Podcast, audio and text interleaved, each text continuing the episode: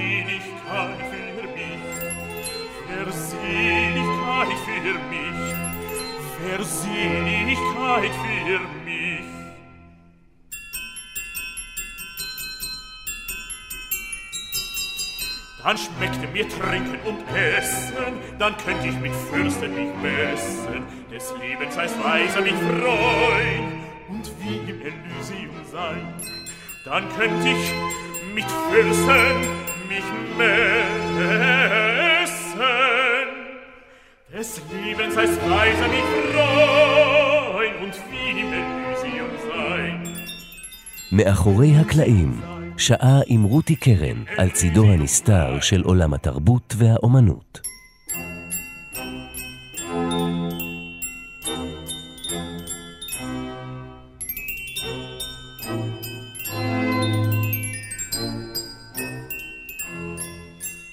בחליל הקסם ובשוליית הקוסם מתחולל אותו מקסם של צלילים ענוגים, פעמוניים, שמיד לוקחים אותנו לעולם אחר, אגדי, ילדי, מופלא, הגלוקנשפיל, פעמונה בעברית, או המשולש, וגם הקסילופון או המרימבה, כלי הקשה עדינים, שאהובים על מלחינים רבים ושזורים ביצירותיהם, גם הם שייכים למשפחה הנרחבת של כלי ההקשה בתזמורת הסימפונית, לצד תופי הסנר והתוף הגדול, הטמבורין והטימפני, הקסטנייטות, הגונגים, וכמובן המצלתיים. אלכס נמירובסקי, מנהל מחלקת uh, כלי ההקשה בתזמורת הפילהרמונית הישראלית, הכניס אותנו בשבוע שעבר אל סודות ומסתרי עולם הכלים המיוחדים הניצבים באחורי הבמה. שמענו כיצד כבר כילד הלך שבי אחר צלילי אגוזים משקשקים, ואיך לאט ובעקשנות עשה את דרכו עד לסקציית נגני כלי ההקשה בפילהרמונית. בעזרתו עשינו היכרות עם חלק מן הכלים הרבים, והיום נמשיך אל סיפוריהם של כלים נוספים, ובעיקר נתוודע אל האתגרים, הקשיים, הרגעים המיוחדים של הנגנים הצנועים, שלא תמיד מקבלים את ההוקרה ואת התהילה שמגיעה להם. אני רותי קרן, מגישה ועורכת. שוב שלום לך, אלכס. שלום. אז אולי נתחיל מן המשולש, עם צלילו המתוק כל כך, אבל כלי קצת מזולזל, משוייך לכלי הנגינה בגני הילדים, למרות שזה כלי מאוד מסובך לנגינה, אבל אפילו עמיתים שלך מן התזמורת חושבים שזה קלי קלות. זה כלי שחושבים שקל מאוד לנגן עליו, בוודאי שקל, כן? כאשר לא- מחזיקים את המשולש ונותנים מכה, אז זה קלי קלות. אבל אה, כאשר מנגנים יצירה בתזמורת אה, כמו שלנו, ועם מנצחים גדולים, שם צריך כבר דיוק אחר, וצליל אחר, וכמובן אנחנו כבר אה, מגיעים לכלים שונים, זאת אומרת, משולשים שונים בגדלים, בחומר שהוא עשוי ממנו. מקלות שונים, אלפי מקלות שאפשר אה, להשתמש בהם אה, ולקבל אה, צליל שונה. טכניקות, כמובן, לנגן מקצב, לנגן טרמולו, לנגן צליל יפה בודד, שזה סולו ביצירה. זה ממש לא קל ולא כל אחד אה, יכול. היה לי מקרה שנגן אה, כינור, הגיע אליי ואמר, אוי, משולש, זה כל כך קל, ואמרתי לו, אוקיי, אם אתה אומר שזה כל כך קל, בוא, יש חזרה. בוא תיקח את הכלי, תעזוב את הכינור, גם אה, יש מלא כנרים שם, לא ישימו לב, נכון. ותבוא תנגן פעם אחת. אז הוא הגיע, והגיע כמובן הרגע שצריך לנגן, ואז הוא לא יכל לנגן בגלל שהוא פחד. אמרתי לו, למה אתה פוחד? אמרת שזה קל. כן. אז הוא פתאום הבין, אבל אה, אם יחשבו שזה לא ביחד, או לא במקום הנכון, או עם צליל לא נכון, זה קשה לי, אמרתי לו, הנה, בבקשה, כן, קלי קלות. קלי קלות. כן.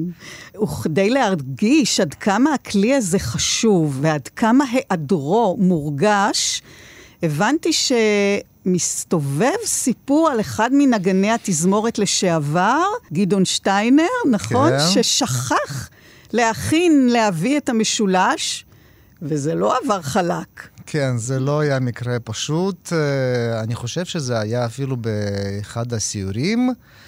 הוא הגיע והבין שאין כלי, ואז אה, היה קונצרט, וזובין אה, כמובן, יש לו מנהג כזה, עשר תיבות אה, או שש עשר תיבות לפני שמגיע תפקיד, אז אה, הוא מסתכל על הנגן וצריך לראות אם הנגן הוא מוכן בכלל והוא קם. אז uh, הוא מסתכל על uh, גדעון שטיינר, וגדעון שטיינר פשוט לא קם. וגדעון שטיינר הוא אחד הנגנים שלא היה פוחד מנצחים, והיה עונה להם, אפילו לברנסטיין, ומנצחים גדולים היה עונה בחזרה, בלי לחשוב פעמיים.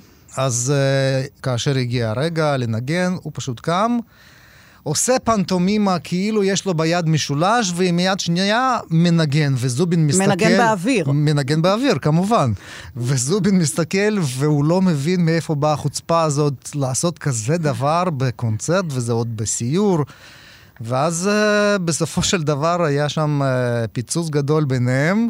Uh, אני מקווה שזה עבר מהר מאוד. כן, תשמע, הנה, כמה חשוב המשולש. נכון. וזה אולי גם שופך קצת אור על הקשר, על הקושי, על החשש של נגנים בתזמורות מפני מנצחים מסוימים. הוא, אתה אומר, לא כל כך פחד, זה הרשה לעצמו, אבל...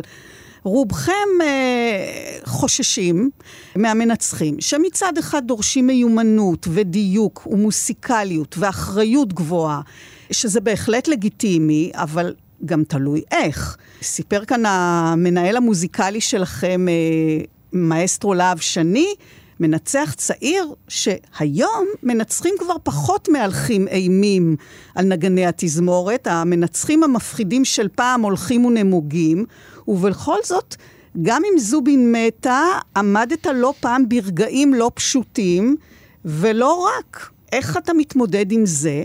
צריך לבנות קיר פסיכולוגי. שזה? שזה לדעת איך להתייחס לכל מבט, לכל בקשה, לכל צעקה. נכון שהיום זה כבר קורה פחות, כי אני נגן מספיק מנוסה, אבל בהתחלה זה היה מאוד קשה. הרבה נגנים נפלו וחלו מזה אפילו. וזה גם קורה לא רק בארץ, זה קורה גם באירופה, כן? בגרמניה למשל, אה, יש מנצחים ידועים שיכולים להשפיע על נגנים, על אישיות של בני אדם מאוד מאוד חזק. אז איך, מה אתה עושה בעצם? אני מנסה לא להתרגש אה, יותר מדי, אה, לא ממקרה שמנצח צועק, או מנצח מבקש כל מיני בקשות שלא לטעמי. או בקשות גסות, כל מיני כאלו, והיה לי מקרה כזה, שפעם אני לא יכולתי להתאפק. זה היה בתזמורת רענן, אני לא זוכר אה, עם איזה מנצח, אבל uh, צעקתי פשוט בחזרה. הוא צעק עליך והחזרת? כן, כן, פשוט החזרתי בחזרה, כן. אבל uh, בדרך כלל זה לא קורה. אני די מתאפק מכל מיני uh, תשובות, ויודע איך להתמודד עם זה. לא משנה איזה מנצח עומד... Uh, על הפולט.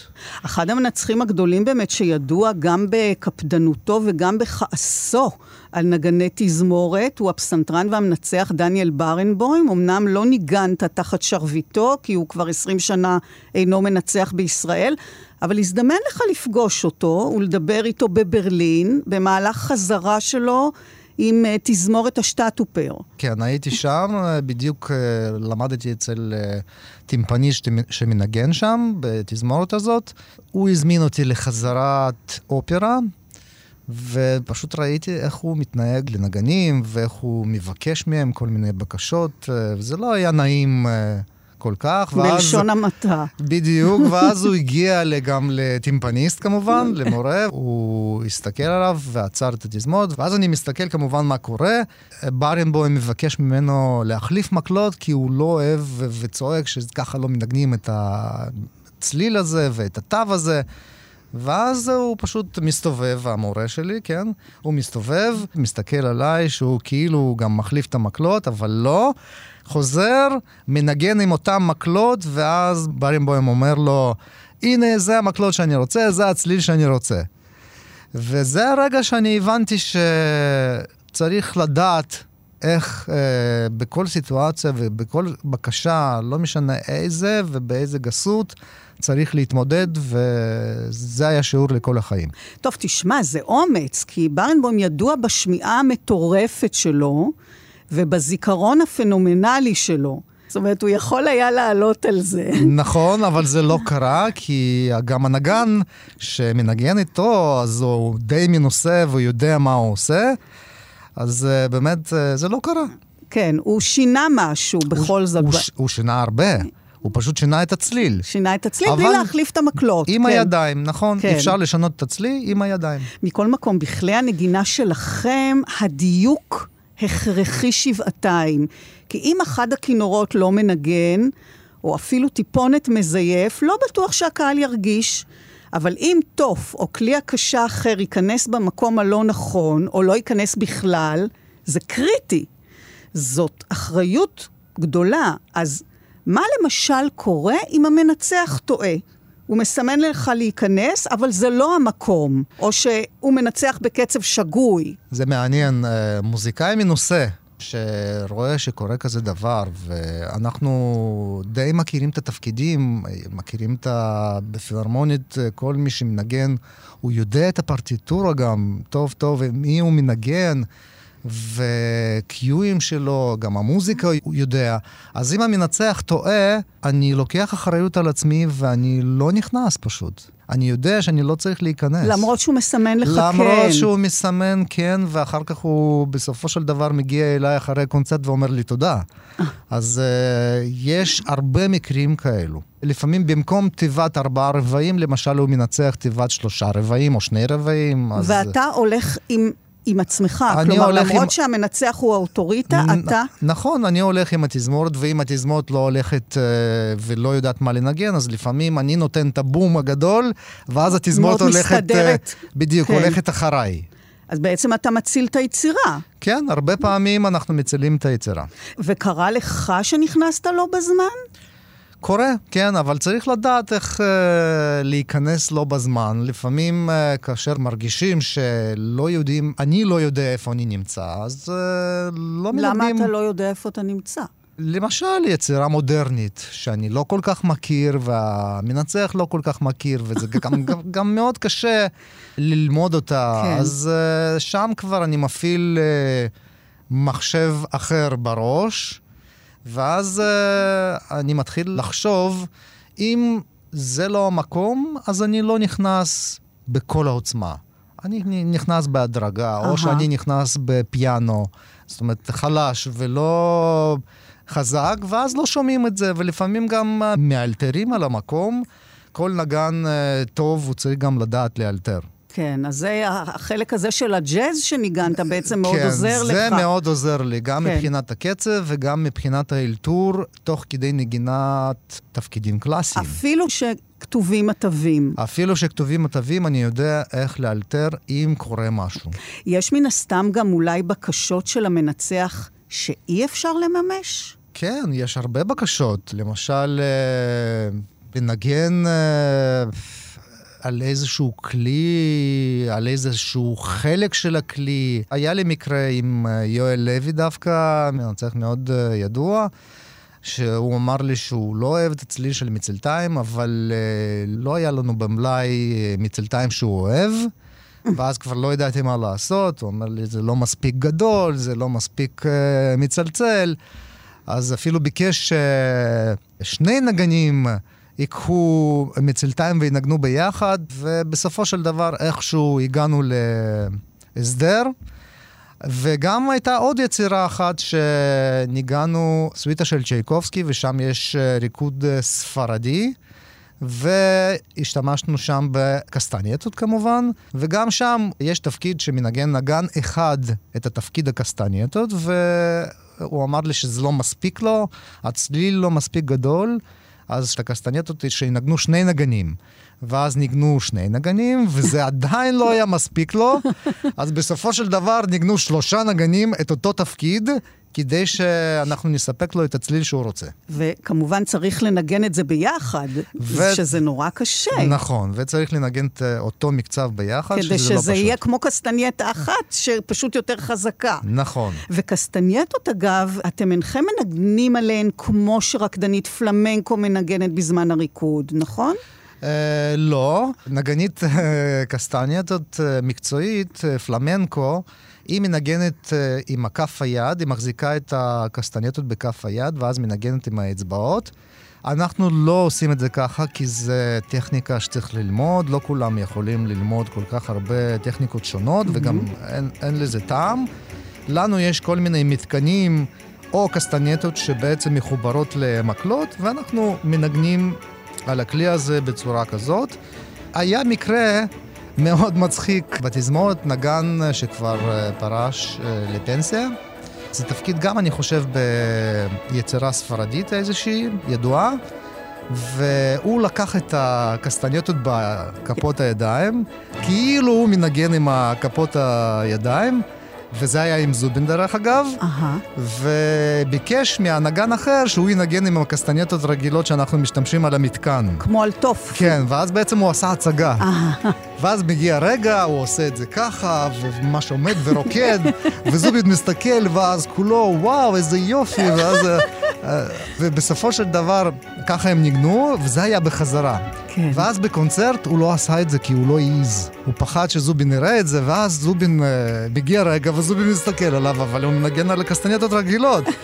ואז לא, לא מבין מה קרה, אתה כבר ניגנת את זה כל כך יפה ורקדת, מה, למה פתאום עוד פעם עברת לנגן רגיל?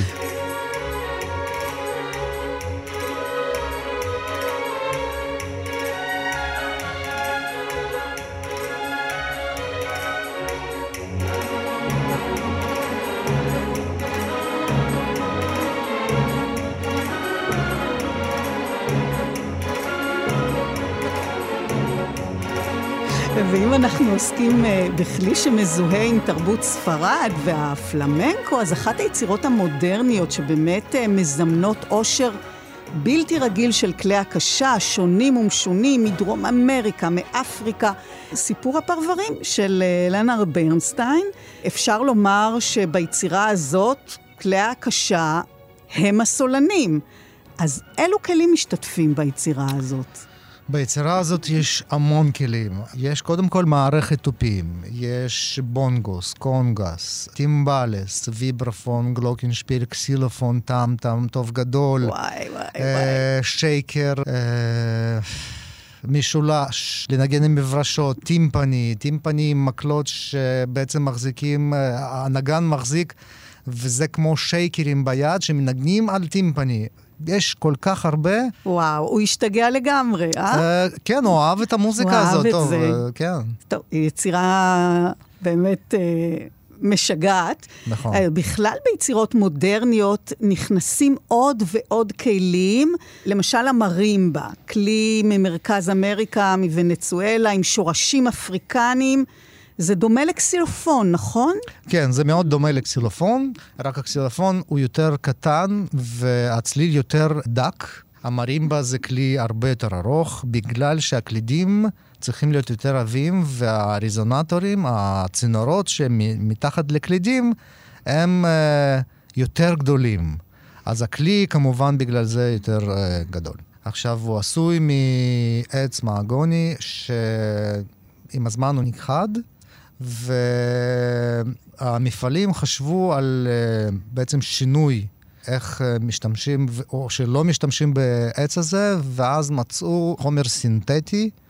שבעצם uh, מחליף את העץ הזה. ויש היום mm. מרימבות שהם אה, מחומר סינתטי, אבל כמובן יש אה, שינוי גדול של סאונד, ולמשל מרימבה של אה, קלידים סינתטיים היא פחות אה, רגישה, גם למזג האוויר וגם לחוזק, היא יותר עמידה לזמן. והבנתי שהיית צריך לנגן בכלי הזה מול זובין. כן. באחת האודיציות, או? לא, היצירה הראשונה שניגנתי היה תפקיד למרימבה, זאת הייתה יצירה של בוריס פיגובט, והוא כתב סולו שרק אני מנגן וכל התזמורת מקשיבה. למרימבה, והייתי צריך להתמודד עם זה כמובן, בתחילת הדרך עם זובין, שכמובן היה מאוד מלחיץ, אבל uh, די מעניין, ובסופו של דבר גם קיבלתי כיף מזה. תגיד, ובכל זאת, במה זה שונה מקסילופון? לנו ההדיוטות. מה, מה בעצם ההבדל? זה שונה בצליל, הצליל יותר עמוק, יותר מתמשך. אבל גם החומר הוא שונה? חומר בקלידים לא. זה אותו חומר. זה כמעט, כן, זה אותו חומר. אז ממה נוצר ההבדל? הבדל נוצר מגודל של קליד, mm-hmm. וגם מעובי וגודל של uh, צינורות, זה הרזונטורים, תיבות תעודה, שיש. מתחת לקליד, כדי שהם נותנים את העומק ואת האורך של צליל. אני מבינה שהקסילופון הוא בעצם הכלי שיש בו הכי הרבה שימוש ביצירות קלאסיות. כן. נכון? נכון. נכון, הרבה מלחינים כמו שוסטקוביץ', אה, פרוקופייב, אה, גרשווין למשל, Porgy and Bess, אה, יצירה מאוד מאוד ידועה, כן. ושם יש תפקיד מאוד מאוד קשה, שכמובן גם אותו מנגנים באודיציות. עם הכלי הזה עשו לך תרגיל, כן. נכון? I... חבריך בתזמורת התגנבו ו... נכון, הייתה לנו תוכנית שכולה סולו של נגני כלי הקשה. ניגענו יצירה של קבלבסקי, גלופ של קבלבסקי, והייתי צריך לנגן סולו על אה, קסילופון. בחזרה גנרלית הגעתי לקסילופון, שאני בעצם לא בודק, כי אני יודע שהקסילופון תמיד קלידים uh, מסודרים והכול בסדר. התחלתי לנגן ולא יכולתי לנגן צליל אחד. לא הבנתי מה קורה לראש שלי, לא הבנתי מה קורה עם התזמורת, גם התחילו לצחוק, והמנצח לא הבין מה קורה. ואז הבנתי שהקלידים לא מסודרים כמו שצריך. הדיאזים ובמולים היו מסודרים לא נכון. ואז הבנתי גם אחר כך שנגן שניגן איתי, הוא בכוונה החליף לי כדי לעשות קטע צחוק. כן. אגב, גם הגלוקנשפיל, הפעמונה, הוא קסילופון קטן, עשוי אה, מתכת, וסיפרת לי שניגנתם עיבוד מיוחד לשוליית הקוסם, ואפילו קיבלתם מחמאה. כן, אה, אלון פרסון שניגן אה, איתנו, היה קונצרט אה, מאוד מעניין. הגיע אליי ואמר לי, או, יש לי תפקיד מאוד קשה לגלוקנשפיל, ואני כתבתי עיבוד ליצירה הזאת, שוליית הקוסם של דיוקה. אמרתי לו, אבל אנחנו רגילים לנגן את זה, זה בסדר. אז הוא אמר, לא, לא, כל פעם שאני מנגן את זה עם, עם תזמורות אחרות, הנגן קשה לו עם זה. אז אמרתי, הכל בסדר, אנחנו ננגן את זה. וניגנתי את התפקיד, ואז uh, הוא היה כל כך שמח, ובא אליי ואמר לי איזה יופי, וגם... Uh, בסוף הקונצרט נתן לי כבוד, אה, אמר שאני מנגן, ניגנתי מאוד יפה. זה תפקיד מאוד קשה, כן, כן זה אבל, תפקיד... אבל, אבל הבנתי שהוא עשה שם, העיבוד באיזשהו מקום קצת משנה את הנגינה הרגילה. כן, בעצם הוא שינה שם אה, כל מיני אה, דברים. הייתי צריך אה, קצת לשנות את הגישה, לספור תיבות אחרת, וגם המוזיקה הייתה קצת שונה בגלל שזה פופ. וקלאסית כן, ביחד. כן, ביחד. הצליל הפעמוני מביא אותנו אל הפעמונים ממש. למשל, בסימפוניה הפנטסטית של ברליוז, פעמוני כנסייה, או מאלר שמשתמש בהם, בכלל, מאלר מנצל עד הסוף את המגוון של כלי התזמורת, ובמיוחד כלי ההקשה. אצלו יש גם פעמוני אה, פרות, ש- נכון? אמיתיים. כן, נכון. פתאום נזכרתי בעוד היה uh, קטע אחד מצחיק, שאותו נגן uh, שסיפרתי שהוא עשה פנטומימה וניגן קסטנייטות, בסימפוניה של מאלר יש את הפעמוני פרות, שצריך בעצם לדמות את הפרות הולכות בשדה, כן. אז אותו נגן הצמיד לי צוואר את הפעמונים, ופשוט הלך על ארבע. על הבמה בחזרה, ואז מישהו אחר ניגן את הפעמונים. אה, אז... אה, הוא ליצן גדול. כן, הוא היה ליצן גדול, אה, וזה היה, היה באמת קטע מצחיק. ואפילו, אני זוכרת שבאחד הקונצרטים פתאום ראיתי איזה כלי מפחיד, אחד הנגנים הרים פטיש ענק, ובום! כן, זה בעצם פטיש שמאלר מאוד אהב, כאלו דברים גדולים ורעשנים. אז הוא השתמש בפטיש ענק על משטח עץ. בכל התזמורות עושים במיוחד פרויקטים כדי לבנות את התיבת תעודה, שעם הפטיש הזה הגדול נותנים מכה עליה, ומקבלים צליל מאוד... גדול של קרש, של פטיש על הקרש, וזה בסימפוניה השישית של מאלר. זה מופיע בעוד יצירות, או שזה מקרה חד פעמי? לא, אני לא זוכרת שראיתי את זה. אני ב... גם לא זוכר, אה, זה מקרה אחד זה מאלר. זה מאלר, כן, עם, עם uh, שיגיונות שלו. כן. אבל uh, קרו דברים, והרבה אסונות גם קרו עם הפטיש הזה. לפעמים uh, בונים פטיש ולא חושבים, הידית לא מספיק חזקה, ונותנים מכה חזקה, והפטיש, הראש של הפטיש פתאום נופל, והוא בעצם עף על uh, נגן אחר, על ראש של נגן אחר. אוי ואבוי. כן, לא, כי יש... זה באמת פטיש עצום. נכון, ויש כן. הרבה מקרים, ואפשר לראות את זה ביוטיוב. אוקיי. גם, גם הרבה מקרים עם מקלות גדולים של טוב גדול, למשל, גם, גם זה. אז, אז אתה אומר שאתם. גם אנשים מסוכנים. זה מקצוע מסוכן כן. גם לנו. כן. כן, זה מקצוע מאוד פיזי, וזה mm-hmm. מקצוע מסוכן, אפשר ל, ל, כן, להיפצע. להיפצע. אבל אם נחזור לצ'יימס, שמדמים פעמוני כנסייה, בעצם מדובר בצינורות, לא בפעמונים. כן, להביא פעמון אה, זה גם עולה הרבה כסף. זה אה, כבד. וזה כבד, זה, כן, זה, זה שוקל טונות. כן, זה אם זה נופל טונות. על הראש של מישהו, אז... אה, זה, כן. לפעמים, גם הבמות לא בנויות כן. להחזיק כזה כובד. אז, כן, משקל. אז איך יוצרים את הצליל אז הזה? אז חשבו ועשו מין צינורות מיוחדים, שהם בעצם נותנים את המענה. ודימוי, דימוי של uh, פעמון כנסייה. יש להם uh, אורחים uh, שונים, ואז uh, בגלל זה הם מכוונים לצלילים uh, שונים, ממש מכוונים לצלילים, ומסודרים כמו הקלידים של הפסנתר.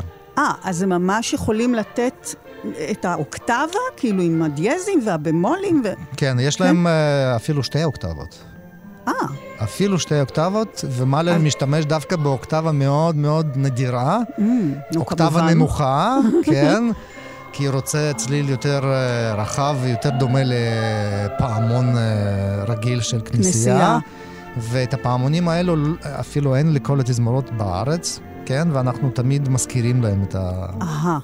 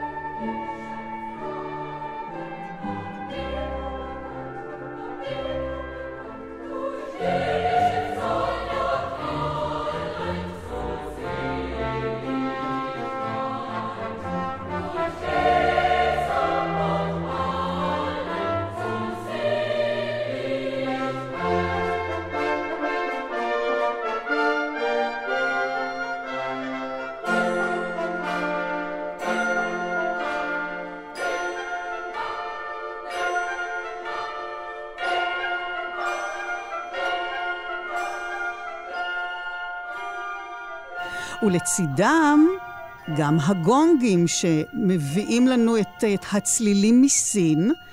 והנה בטורנדות של פוצ'יני, אתה מקבל עליך משימה להביא לארץ גונגים אמיתיים. כלומר, אז על מה ניגנו לפניכם? לא על גונגים אמיתיים? עד אז ניגנו על uh, uh, כלים דיגיטליים, זאת אומרת קלידים שהשתמשו בצלילים, uh, כמובן דיגיטליים. Uh, ולא בגונגים אמיתיים, כי היה מקרה לפני הרבה שנים שפילהרמונית אה, וזובין אה, הביאו גונגים, הזכירו יותר נכון גונגים מגרמניה, והייתה חזרה ראשונה, ואז הם פשוט לא היו מכוונים. וזובין uh, מאוד צעק וגם אמר שהוא לא מוכן לנגן את הקונצרט עם גונגים לא מכוונים. והם גם של... אותם מכוונים? גם אותם מכוונים, וזה ממש טכניקת כיוון מאוד מאוד קשה, וממש מעט אנשים באולם מכירים אותה. אה. וזה גונגים תאילנדים בכלל, זה כן. מתאילנד, שיש מפעל ידוע שרק שם מכוונים אותם, אבל בסופו של דבר, כאשר נתנו לי לנהל את הקבוצה, אני לקחתי לעצמי כאב ראש, לא קטן. ומאוד רציתי להחזיר את הגונגים, ומאוד רציתי שסוף סוף בארץ והפילהרמונית אנחנו ננגן uh, על הגונגים האמיתיים, כן? ואמרתי את זה להנהלה, ביקשתי גם uh, מזובין שהוא יתמוך בי, ואז באמת זה קרה, אבל קודם כל uh, שלושה חודשים בערך uh, עשיתי חקר מאוד גדול, מה אני עושה, מאיפה אני מזמין את הגונגים, כי רציתי לקנות אותם, שיהיה כבר לתזמורת ולא להשכיר, כמובן לא לבזבז כסף. והגעתי בסופו של דבר לא לתאילנד, אלא לנגן uh, תזמורת סן פרנסיסקו, טריי וייט, שהוא גם מביא את הגונגים מתאילנד. מכוון אותם, הוא יודע לכוון אותם ומוכר אותם לתזמורות, וגם מגיע לתזמורות כדי לכוון אותם. אז uh, הגעתי סוף סוף אליו, והזמנו את הגונגים. חודש לפני, שאנחנו צריכים uh, לנגן uh, כבר את החזרה הראשונה, הוא כתב לי מייל uh, שהגונגים מוכנים והכל בסדר, הוא כיוון אותם, זה הסט הכי טוב שיש, כי שם זה 13 גונגים שצריך uh, לתלות אותם על עמוד מיוחד ולכוון אותם, אז uh, הוא אמר לי שהכל בסדר והוא שולח אותם. שבועיים לפני חזרה אני מקבל ממנו מייל שהוא אומר, אני עדיין לא שלחתי את הגונגים. כי יש לי בעיה במפעל עם העמוד. עמוד התלייה. עמוד תלייה של הגונג. של הגונג. כן, ואז אמרתי, מה אני עושה? כבר יש פרסום שהתזמורת פילהרמונית הולכת לנגן את הטורנדות עם הגונגים אמיתיים, ואין לנו את הגונגים, זה פשוט אסון בשבילי, ואני לא יודע מה כבר מה לעשות, וגם שילמנו כסף. כן. אז uh, אני כבר מכוון את עצמי, עושה גיבוי. עושה מערכת מידי חדשה עם הצלילים של גונגים האלו למקרה חירום. ובאותו לילה כבר חשבתי וכתבתי לו מייל שישלח את הגונגים אה, בלי עמוד, ומחפש אה, עמוד במקום אחר. Mm-hmm. שבוע לפני אני מחפש ואני כבר מוצא את העמוד ומבקש מהחברה שנמצאת בגרמניה, שישלחו לי את העמוד הזה במטוס, DHL, אה, כמה שיותר מהר, גם שילמנו על זה המון כסף. הם שולחים אליי את העמוד, אני מקבל את העמוד, אבל במכס כמובן מתחילים לעשות לי בעיות ואומרים שהניירת לא טובה ו- וצריך לשלם מע"מ ומס ו- והם לא יודעים מה לעשות, כי בחיים לא ראו את הכלי הזה ולא יודעים גם, וגם הם רצו לפתוח את הכלי, ואני אמרתי להם אסור. שאסור לפתוח, כי אם הם פותחים, הם לוקחים את הגונג, אם הוא נופל, אז הכיוון הולך. כן. המון דאגה, המון לילות לא, ללא שינה, אבל uh, בסופו של דבר הם מגיעים uh, בגלל החבר שלי שהוא עבד עם המכס והיה לו קשרים שם. אז הם מגיעים לחזרה, וגם הנגן כמובן צריך להתחיל להתאמן עליהם, כי זה לא כלי שיש לנו. כן. אז נגן צריך לפחות שבועיים להתחיל להתאמן על התפקיד. אז אותו נגן שניגן, היה לו רק uh, שבוע. וסוף סוף מגיעה החזרה הראשונה, ואנחנו מנגנים על הגונגים, וזובין מסתכל עליי עם, עם החיוך, ואני מבין שסוף סוף אנחנו מגיעים למצב שהוא... המשימה הושלמה. המשימה הושלמה, והתחלתי להרגיש כבר טוב. הגונג זה כלי עם עוצמה וגם כבד מאוד. בכלל, כלי הקשה, במיוחד תופים, פטישים וגונג, הם אה, אמצעים אה, שגם מאפשרים לפרוק אגרסיות, נכון? אה, כן, נכון. היה מקרה, כאשר זכיתי באודיציה הראשונה, אותו נגן שהפסיד, הוא היה מאוד, אה, כנראה לא היה במצב רוח טוב, ואז ניגנו את היצירה הידועה בולרו של רבל, ובסוף יש שם כמה מכות מאוד מאוד חזקות בגונג, בטמטם, וזה כלי ענק. שעל העמוד, וכנראה בגלל ש... אני לא יודע מה קרה שם, הוא ניגן כל כך חזק שהגונג פשוט התמוטט. הוא נפל, ומזל שלידו לא היה נגן שישב, כי זה מאוד כבד. זה יכול להרוג בן אדם. זה יכול, הבן אדם יכול להיפצע ממש חזק. כלי הקשה שנופלים לא רק מסוכנים, הם גם יוצרים רעש גדול. נכון. אני יודעת שמסתובב סיפור על מצילתיים שנפלו באחד הקונצרטים של הפילהרמונית בלסקאלה. כן, היה סיפור כזה, עוד פעם, בסימפוניה השלישית של מאלר. במקום הכי הכי שקט ביצירה, מישהו נגע במצילה, בעמוד של, בשולחן יותר נכון, שהמצילה הייתה, והמצילה התחילה פשוט אה, ליפול ונפלה כל כך חזק, ואז הבמה היא מדורגת, ואז היא התגלגלה גם. הרבה זמן עד שהיא הפסיקה להרעיש, וזובין אה, פשוט, הוא ניצח. הפנים שלו היו לבנות, והוא עדיין היה רגוע, כמו תמיד, הפסיק לנצח. אבל אה, אני מניחה לגמרי שה... היה... שהנגן רצה להיעלם מתחת לבמה. כן, באותו רגע, כן, ועד היום, זה מצחיק, אבל הם עד היום אה, מתווכחים מי הפיל את המצלה הזאת. כן? כן, זה, זה סיפור... סיפור uh, מיתולוגי. מיתולוגי, כן. מצילתיים זה כלי שבאמת עושה הכי הרבה רעש, ויש המון סוגים, נכון? כן. וגם זה לא כלי שרק משיקים מצילה למצילה ועושים בום. גם זה כלי מאתגר. נכון, צריך... יש אפילו מצילתיים קטנטנים, ראיתי. כן, זה פינגר סימבולס. uh, יש מצלתיים קטנים, אבל... פיקולו. זה יותר לאפקטים, כן? אבל המצלתיים גם, יש נגנים מצלתיים מאוד מאוד אה, דגולים, כן? שכולם uh, לומדים איך הם מנגנים, ויש טכניקות מיוחדות גם. מצלתיים זה כלי שצריך לעבוד איתו ולהתאמן עליו, אה, ויש תפקידים כמו צ'ייקובסקי סימפוניה הרביעית, שתפקיד מאוד קשה למצלתיים. רחמנינוף קונצ'רטו מספר 2 לפסנתר, ששם מצלתיים קטנים, לא קטנים, אני מתכוון... אה, מצלתיים בגודל של 16 אינץ' או 14 אינץ', אה, זה תלוי בנגן, מה, מה הוא רוצה לקבל. מנגנים פיאניסימו ביחד עם הפסנתר, וזה סולו ממש של הנגן uh, מצלתיים. אז uh, זה כלי ממש לא פשוט, וכמו כל כלי בכלי הקשה, זה כלי סולני שצריך uh, לתת המון המון זמן ולהתאמן עליו. ויש סוגים שונים, הבנתי, נכון? מתכות שונות? מתח... כן, נכון. יש גם סוגים שונים, גדלים שונים, מתכות שונות. אני עוד לא הגעתי למפעל כי בדיוק... Uh, קרה לנו את האסון הזה עם אה, קורונה, הפנדמיה, והייתי צריך להגיע למפעל בבוסטון ולבנות לעצמי את הסוג מצלתיים שאני אוהב, אבל זה לא קרה כן. כמובן, כי אה, הזמן כן, לא נכון. כן.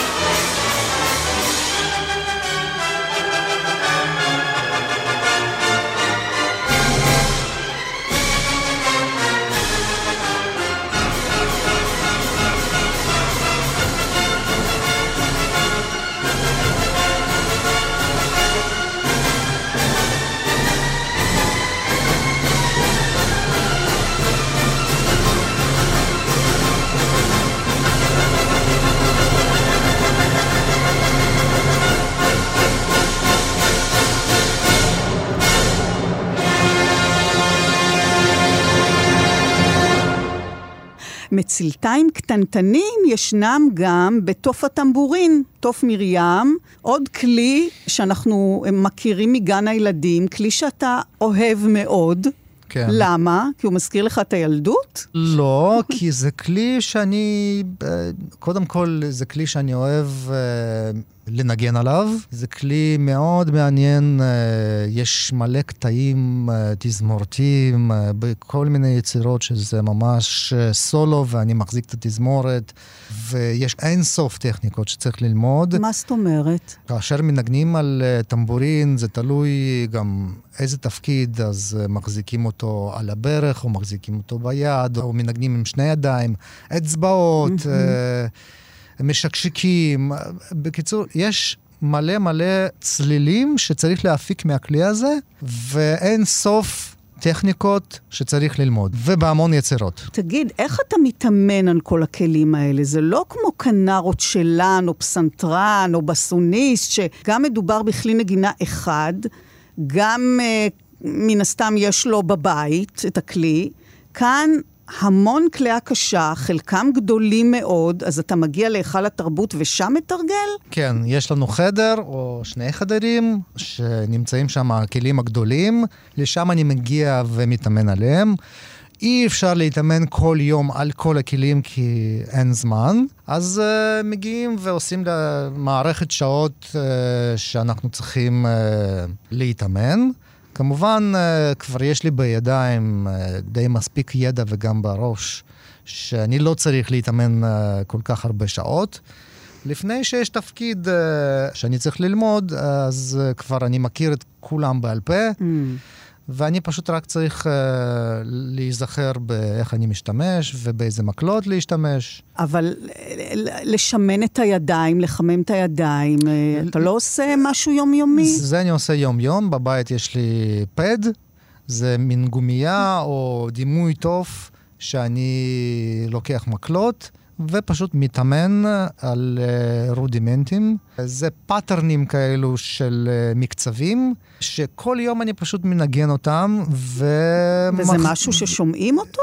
זה שומעים אותו, אבל חלש. חלש. זאת אומרת, כן. השכנים לא יתלוננו. בדיוק, אני לא מפריע לשכנים. כן. יש לי גם מערכת תופים בבית, אבל היא אקוסטית, אה, ש-90% מהצליל אה, כמובן לא שומעים. כן. ואז ככה אני מתאמן, וגם אה, כמובן אני מתאמן על הפסנתר, אם אני צריך תפקיד שאני מנגן על קלידים, כמו קסילופון או גלוקנשפיל, מרימבה, אז אני בבית מתאמן על הפסנתר, ולומד את התפקיד על הפסנתר. ואז אני מגיע לכלי שאני כבר מכיר את התווים. אז כלי אחד שהוא סקציה בפני עצמה, נדמה לי, הטימפני, תופי הדוד, בעצם כלי מאוד עתיק, נכון? כן, זה כלי מאוד עתיק. כבר במוזיקת ברוק השתמשו בו, ואז כמובן הכלי היה אפשר לכוון רק לצליל אחד, וכבר במוצרט בטהובן אה, היה מצב יותר טוב. המציאו כל מיני פטנטים של ברגים שמחוברים בשרשרת כזאת, שכאשר מסובבים את הפרפר אחד, אז כל הפרפרים בכלי הם גם מסתובבים ומכוונים יותר מהר את הטימפני לצליל הבא. ובתחילת המאה ה-20 כבר השתמשו בפדלים. שהיה אפשר לכוון את הצליל עם הפדל, וזה mm. היה הרבה יותר מהר. ובגלל זה הרבה מלחינים כבר שמו לב שטימפני זה יכול להיות כלי מוזיקלי, וסטרווינסקי, בארטוק כבר משתמשים בטימפני כמו כלי מוזיקלי. ממש, ממש, כאילו, כן. הבנתי שיש גם איזשהו סיפור על מאלר, ש...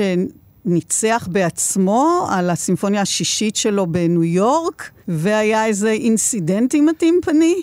כן, כן, הוא מאלר מאוד אהב שהטימפניסט ינגן אה, חזק, כי הוא רצה שם אה, צליל מאוד חזק, כי התזמורת שלו גם כפולה, מלא נגנים על הבמה, וטימפניסט אחד, ויכול להיות גם הטימפני לא היו מספיק גדולים.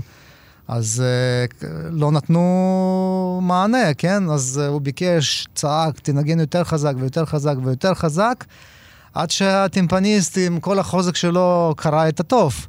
טוב, יש הרבה סיפורים על uh, טימפניסטים שקרה להם כל מיני uh, דברים. איך אתה עם הכלי הזה?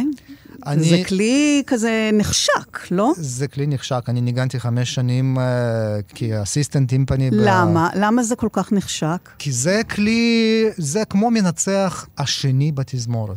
יש מנצחים שלוקחים את הטימפניסטים שלהם, Aha. מביאים אותם ביחד איתם לתזמורת אחרת. או-אה. כן, זה כמו המזכירה של מנכ"ל שמגיעה איתו לכל מיני חברות. כי מה? כי הטימפניסט, הוא מחזיק את התזמורת, הוא יודע מה צריך uh, לעשות, עם מי לנגן, איך לתרום למוזיקה. המקצבים, הסולואים שיש ביצירות, uh, הדיוק, הכיוון, הסאונד, הוא נותן את כל זה. אז אתה ניגנת חמש שנים, אני, ו... אני ניגנתי חמש שנים, ובסופו של דבר הבנתי ש... אני מפסיק עם זה, כי אני רוצה להתמקד יותר לכיוון של כלי הקשה וג'אז. אז כאמור, אתה מנהל היום את מחלקת כלי ההקשה, שזה אומר שאתה מתכנן ומאייש את הכלים עם נגנים מסוימים. אתה בוחר עכשיו, זה לא שלכל uh, כלי יש נגן משלו, אלא כל נגן מנגן במהלך קונצרט, לרוב uh, בכמה כלים, והוא צריך לעבור מהמצלתיים לגונג, מהקסילופון למשולש, יש שם הליכות. ושמע, סיטואציה מאוד מבלבלת, ולתכנן את זה, כלומר, אם אתה בוחר מישהו לנגן בקסילופון וגם בסנר, אז צריך לבדוק לאורך כל היצירה שאין מצב שהם צריכים לנגן ביחד, ואם כן, אז שמישהו אחר ימלא את אחד התפקידים האלה, ושיש מספיק זמן להגיע לעשות את המעבר. נשמע לי מטורף. כן, זאת לוגיסטיקה מטורפת, באמת. היה לנו דווקא עכשיו, לא מזמן, קונצרט אה, מוזיקה אמריקאית. ובכל יצירה כזאת, כמובן מלחינים אמריקאים מאוד אהבו כלי הקשה. היה מלא כלים על הבמה. ולפני חזרה ראשונה אני צריך לשבת עם פרטיטורות ולראות כמה נגנים אני צריך. כי לפעמים אה, ביצירה אחת אני צריך שישה נגנים, ביצירה שנייה אני צריך ארבעה, ביצירה שלישית אני צריך שבעה. שמונה, תשעה נגנים, אז אני צריך לחשב אולי אה, באיזושהי יצירה אני יכול אה, להשתמש בפחות נגנים ולעשות איזשהו עיבוד שהנגן יכול לנגן על שניים או שלושה כלים או תפקידים, ואחר כך מגיע עם זה למנהל במה, שמנהל במה כמובן יושב ואיתי ביחד ואומר לי מה אני יכול לעשות מבחינת הבמה, כי גם שם יש מגבלות, יש uh, בעיה של מקום. אז אני אומר לו שכאן אני צריך את הכלי הזה וכאן אני צריך את הכלים האלו. אנחנו מגיעים לבמה ומבינים גם שאי אפשר לשים את הכלי הזה כאן, כי כאן יושבים החצוצרות, ומישהו ביקש שהוא צריך לשבת שם, והמנצח מבקש שהכלים האלו יושבו פה. בקיצור, יש כל כך הרבה לוגיסטיקה עוד לפני, אחר כך אני אומר לנגנים שמנגנים, כותב, יש אה, תוכנת אקסל שאני בניתי, ווא. ושם uh, כתוב כל יצירה, איזה נגן מנגן ואיזה כלים הוא גם מנגן, מאיזה תיבה עד איזה תיבה הוא הולך ומנגן את הכלי הזה, אחר כך הוא הולך לכלי הבא. אז כל זה כתוב. תגיד, וזה לא מבלבל בכל זאת? אין בלאגן? זה, זה מבלבל, קרה לנו גם בחזרות, אה, בקונצרט, בסדרה הזאת, שלפעמים אה, בהתחלה לא ניגענו את כל הצלילים, עד שנגנים הבינו איפה הם צריכים ללכת ואיזה כלים הם צריכים לנגן. Mm-hmm. ובסופו של דבר אנחנו הגענו לקונצרט והכל היה מסודר. ויש מן הסתם העדפות, בקשות, תלונות, כן רוצה, לא רוצה לנגן על זה. איך אתה מסתדר עם, עם כל הנגנים וכל השיגעונות שלהם? אני בוחר מי מנגן, אבל גם לפעמים אני מתחשב ב... כן. בנגן שאוהב יותר לנגן על קסילופון, בנגן שאוהב יותר לנגן את התפקיד הזה, או שיש נגנים שמגיעים אליי לפני ואומרים שאני רוצה לנגן את התפקיד הזה מסוים.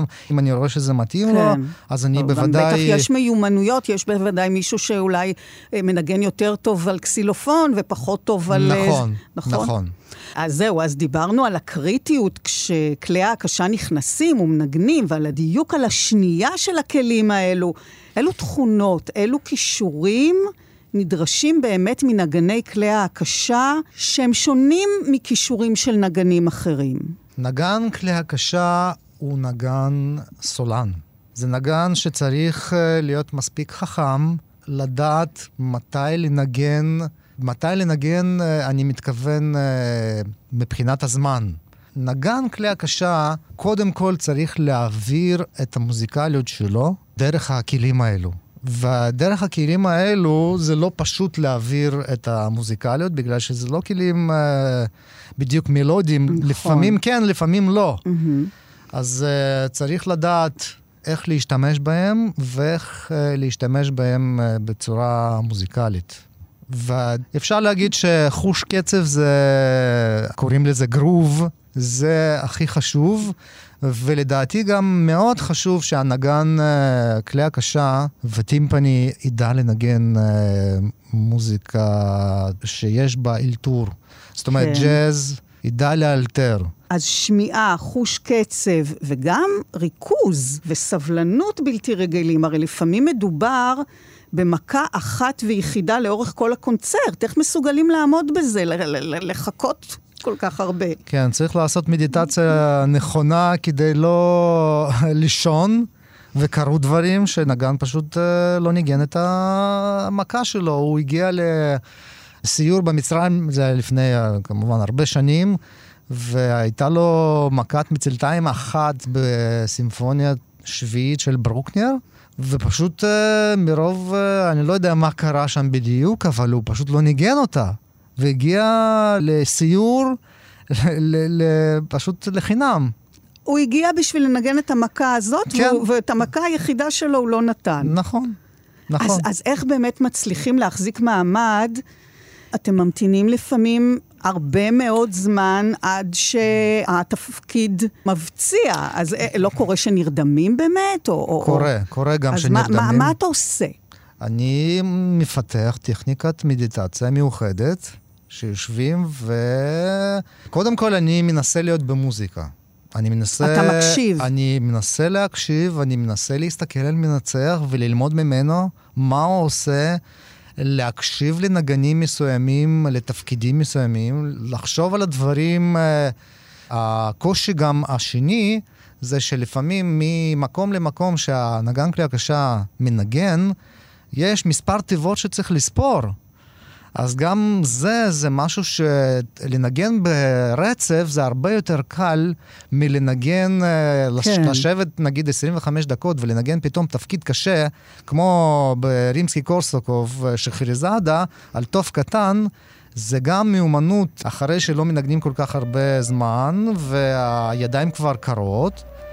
אז uh, קשה מאוד להתחיל uh, עם טכניקה קטנה וידיים מהירות ולנגן את התפקיד הקשה הזה, זה משהו שדורש הרבה הרבה ניסיון ומיומנות. אז מה אתה עושה? אם אתה אומר הידיים קרות, אז מה, אז אתה אה, מתחיל לעשות איתם כל מיני תנועות? לא, אתה בזמן, מחמם אותם? בזמן הקונצרט לא עושים תנועות, זה... אז איך בכל זאת?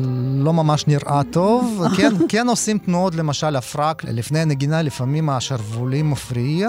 אז uh, מרימים את היד, או שאני מקפל את השרוולים כדי שלא יפריעו לי למקלות, לפעמים uh-huh. גם זה קורה.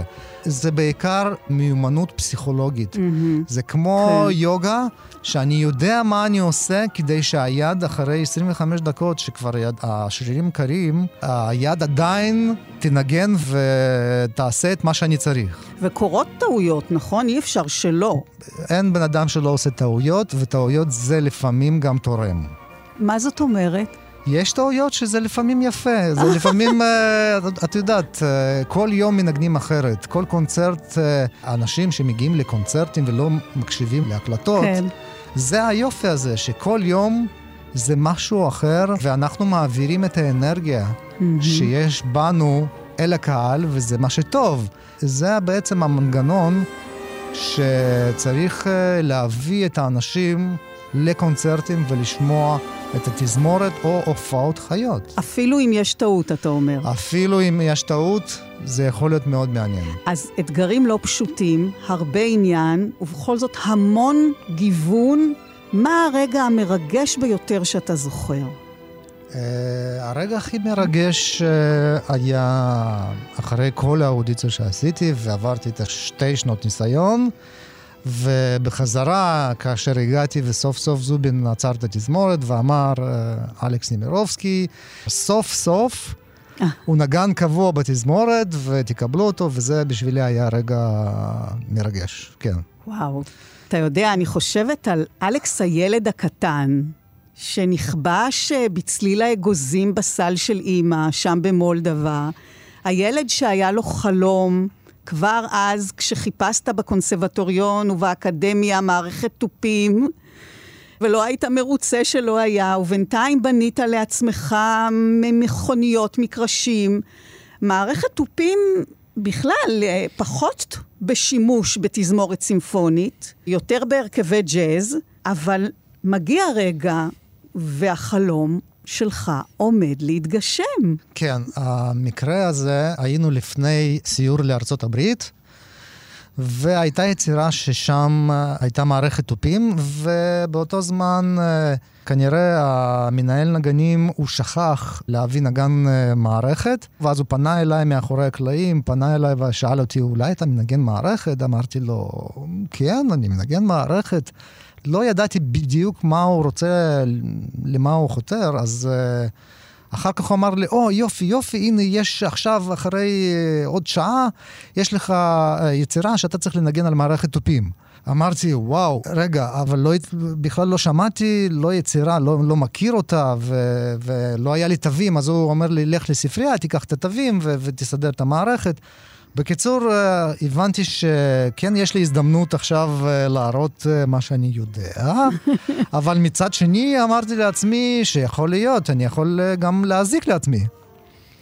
ולקחתי את הסיכון, הגעתי לחזרה, ניגנתי, כמובן, היו טעויות, ולא ניגנתי בדיוק מה שצריך לנגן, בגלל שלא הייתי מכיר את התפקיד, אבל ניגנתי את זה.